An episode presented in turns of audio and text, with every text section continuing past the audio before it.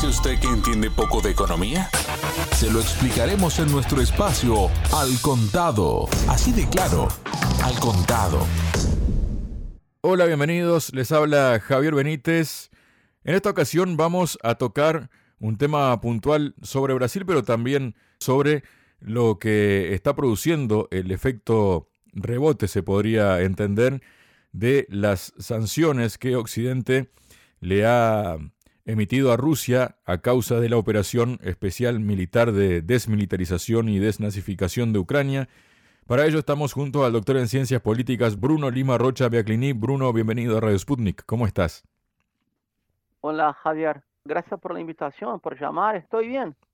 El país está un poco complicado, pero yo de mi parte, de mi familia, ando bien. O uno tiene que tener esta alteridad, ¿no? pensar en lo suyo, pero también un poco en el colectivo, por lo menos. Exacto, exacto. Y a propósito de colectivo, Bruno, ¿cómo está la economía para el colectivo brasileño, por decirlo de algún modo, ¿no? Para el pueblo brasileño, ¿ha habido algún coletazo que se haya sentido en la sociedad, en cuestiones diarias, por ejemplo, en la parte económica? Sí, sí, sí, sí. Mira, yo creo que está haciendo, yo diría, de blanco o de efecto cohete la operación militar en Ucrania. ¿Por qué? Porque el precio de la nafta, diésel, el crudo y derivados en Brasil estaba congelado, yo diría, en los últimos 60 días, estaba estabilizándose. Petrobras está produciendo, aún está produciendo, por lo menos más del 85% del consumo y del refino que se utiliza aquí tuvimos ya tres olas de modernización de las refinerías. Y sí, hay una parte del 15 al 10% que son importados por refinos distintos que aquí no se puede hacer. Pero eso tendría que ser una composición de precio equivalente, o sea, hacer una composición del precio del combustible que se consume en el país, donde la parte de importación puede influir lo que influye de 10 a 15%. El presal en Brasil, Javier, ya equivale a por lo menos el 75% del petróleo que sale de la explotación, de la extracción a las refinerías. Y una parte más considerable, más unos 10, 12, casi el 15, sale de la vacía ultramarina, o sea, las aguas hondas y muy hondas, ¿está bien? Y no tiene sentido esta gente, el Consejo de Petrobras, y hay que explicarlo cómo funciona, cómo opera, ¿no? Hizo un aumento de precios basado en el Brent o en el cambio, pero no tiene sentido. Mira, yo te hablo capaz que de atrevido, porque tú conoces a Rusia y yo no, yo de literatura nomás. Pero si esta política, que creo yo estaba más o menos en los tiempos de Yeltsin, fuera la política implantada a partir de las gestiones de Putin, sería inviable el crecimiento ruso de los últimos 20 años. Inviable. ¿Cómo puede un país con la capacidad económica de Brasil, que ya llegó casi, pero casi a la autosuficiencia en petróleo y derivados, trabajar precios internos según los especuladores internacionales? Esto es una política de bien de patria. Como se chama esta política? É o PPI, é o Plano de Paridade de Preços Internacionais. Quando se foi implantado? A partir de setembro ou outubro de 2016. Governo Temer, depois do impeachment ilegal, o golpe jurídico parlamentar com apodo de impeachment, que derrubou a Dilma Rousseff segundo governo. O blanco de ellos era Petrobras. Los gringos pusieron primero ministro de Relaciones Exteriores al senador José Serra. Y el tipo era lobista de la Chevron. Pero posta, no es, no es broma, no es conspiración. Lobista de la Chevron. Eh, la meta de ellos era terminar con el régimen especial de extracción de presal. ¿Cómo funcionaba eso? Era una maravilla. Solamente Petrobras podría extraer. Las demás empresas hacían un pool asociado para ayudar en la financiación. Y había una ley federal que garantizaba que el 50% de los royalties del petróleo, del presal, iba para, por ejemplo, educación y salud o desarrollo nacional. ¿Qué modelo tenía Petrobras en el entonces? El modelo estatal de Noruega, que desarrolló su país después de la crisis de choque de petróleo y con la joint venture con la British Petroleum en é Mar del Norte. Depois, quase 40 anos depois, ou 40 anos depois, Statoil passou a capital privado, pelo de maioria norueguesa, e se chama Equinor. Ou seja, estava basado na social-democracia de Escandinávia, porque era um governo social-democrata. E chegaram os gorilas, os bem de os esquálidos, se for em Venezuela, e implantaram uma política que vale encontro, que sabia de quê? Del equivalente en Argentina a los fondos buitres. Sería macrismo en Brasil, porque los accionistas minoritarios de Petrobras en la bolsa de Nueva York entraron con una contestación de los crímenes de corrupción, que algunos existieron, otros no, y implementaron, mira, eh, los gringos están desesperados porque Rusia está haciendo una operación en defensa de sus intereses en un territorio foráneo. Pero los gringos tienen una ley que atiende por la sigla FCPA, que sería la punición de crímenes de corrupción en el, extranjero, que les antoja el derecho único y unilateral de punir cosas que pasan en otros países. La justicia gringa juzgó a Petrobras. Petrobras, ya en los gobiernos de Temer, después en Bolsonaro ratificó de estos patria, firmó una multa que era de casi un mil millón de dólares, con el apoyo de la operación Lava Jato, de chanta, como Sergio Moro, que es precandidato ahora a la presidencia, pero chanta, chanta, ¿eh? y Petrobras, no por coincidencia, cambió su política de precios. Resultado, las ganancias de Petrobras son absurdas, pero el precio de la nafta en Brasil, por ejemplo, en un coche privado, carro privado, equivale a casi un tercio del sueldo básico. Uno puede decir, bueno, pero ¿quién tiene coche en Brasil? Hoy por hoy casi todo el mundo, porque la política anterior masificó el uso de coche y carro privado. La otra situación es que hay una enormidad de gente que trabaja como choferes y motoristas autónomos, aplicativo, entrega, mandadero, sea con carro, sea con moto. Pero esto no es lo peor, lo peor es ahora viene. Si estás sentado, sentate, amigo. Brasil tiene dimensiones continentales, ¿no? Continentales, como Rusia. Sería la mitad del territorio ruso. No es poca cosa. El modelo de transporte en Brasil es rodoviario, o sea, un país que es mayor que Estados Unidos sin Alaska depende de, de diésel, de gasoil, para llevar las mercaderías, incluso las de exportación. Por lo tanto, cuando Petrobras atiende el accionista minoritario gringo y se baja los pantalones al Departamento de Justicia de Estados Unidos, de hecho lo hizo, no admite, pero lo hizo, estamos pagando la cuenta toda la sociedad. Toda la sociedad. Es un absurdo. Esto es vendepatrismo, esto es gorilismo puro. Y los medios corporativos, los grandes medios aquí, los mismos, incluso los que son oposición a Bolsonaro, defienden de cierto modo esta política, porque defienden de última forma que Petrobras sea una empresa privada, que se llegue a privatizarla o por lo menos que se haga como se hace hoy, que se maneja Petrobras como una empresa privada. Hay más y es peor. Y yo te paso la palabra. Las refinerías hoy están paradas o con capacidad ociosa, pero Petrobras está vendiendo. Vendió la mayor distribuidora de combustible, la BR distribuidora, la vendió. Y vendió la mayor refinería de Noreste, que se quedaba en Bahía, la RNLAM, Ranulfo Alves. Sabe para quem ela vendeu? Para o Fundo Mubadala de Emirados. E agora ele Fundo Mubadala para operar a 100% esta refineria exige, demanda que seja aplicado o PPI.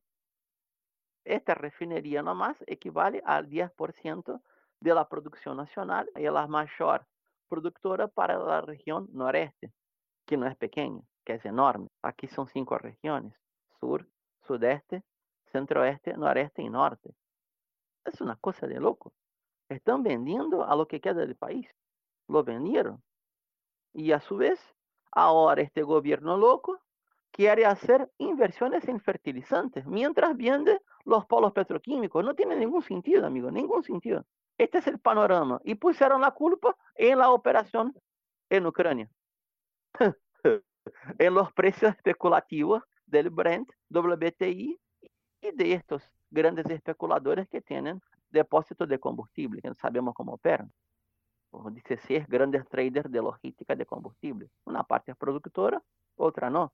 Ya no es OPEP la que manda, ya no manda mucho. Ese sería el panorama de fondo del último rebote de situaciones que vienen de antes de, una, de un problema estructural en Brasil, de política de bendepatrismo, pero ponen la culpa en la operación en Ucrania. Bruno, tengo entendido que la semana pasada, ¿no? Hablabas de este aumento en el combustible. Habría aumentado un 18,8% el precio de la gasolina y en Brasil un 24,9% el precio del diésel.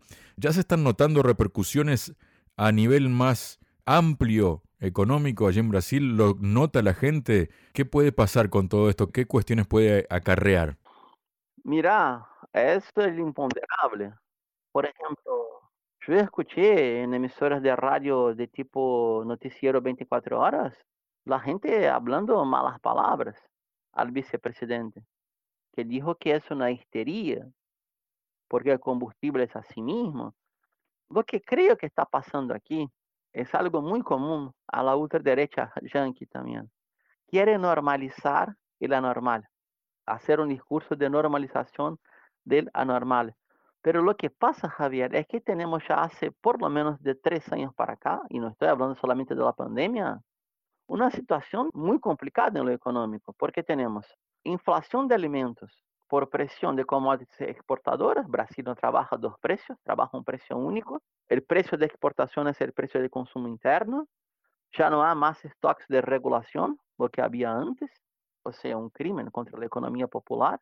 Tenemos el problema de los combustibles, porque el país necesita diésel, y con eso simplemente nosotros estamos dependiendo de los vendepatrias de Petrobras, porque pone el precio según la especulación internacional.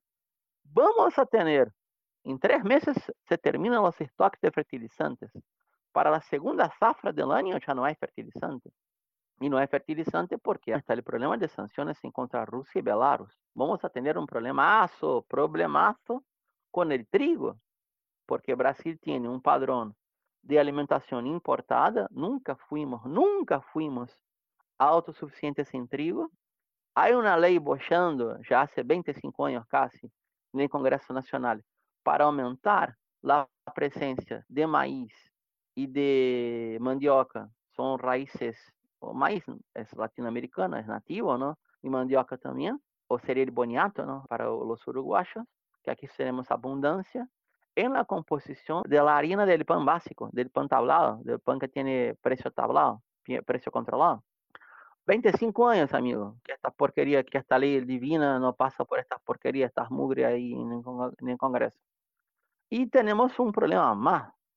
Tenemos una escasez de trabajadores para el sector informático de ultra tecnificación y un desempleo que el 10 ya pasa de hace mucho, subempleo, desocupación, que se suma todo. En el auge de la pandemia, tenemos más gente recibiendo asistencia del gobierno que con empleo fijo. ¿Qué te parece? Todavía aún somos la décima segunda economía del mundo. En la década anterior fuimos la sexta. Esta gente está cumpliendo su papel de ahogar Brasil como una gran plantation, o de exportación agromineral mineral exportadora. Y ahí sigue la cosa, ¿no? Hay mucha revuelta, mucha. Lo que pasa es que como estamos en año electoral, casi seguramente que las fichas se van a poner en las opciones electorales y no en una lucha social más organizada que puede presionar a todos los candidatos, lo que sería lo más lógico. El problema es que los instrumentos para organizar socialmente este nivel ya no están. Hay muchas luchas sectoriales muy importantes, pero el instrumento de organizar las grandes mayorías, como por ejemplo el PIT-CNT de Uruguay o cosas semejantes, ya no está. Esto de hecho hay que reconstruirlo. Y mientras tanto, Bolsonaro con su política errática y equivocada, como siempre, para no decir unas malas palabras en tu, tu programa, eh, en un día dije que Petrobras tiene que cumplir su función social, emulando al presidente del Senado, que dijo lo mismo. ¿Está bien? Y tiene que cumplir su función social, o sea, tiene que terminar el PPI, que es un tema tabú, hay censura en los medios hablando de de los precios internacionales. El otro día, Bolsonaro dijo que quiere privatizar a la Petrobras, pero ¿qué pasa? Petrobras, más allá de las ganancias para el sector privado, es un tren de alegría, como decimos en la jerga política brasileña, para un montón de militares reformados de la reserva y que no sirven para nada, incluyendo el presidente de Petrobras, que hacen la política de los gringos de tipo de patria. Son 6.135 militares en desvío de función en el gobierno Bolsonaro. Nunca ganaron tanta plata, ni en la dictadura militar. Por eso lo quieren. Es una cosa de mezquinez.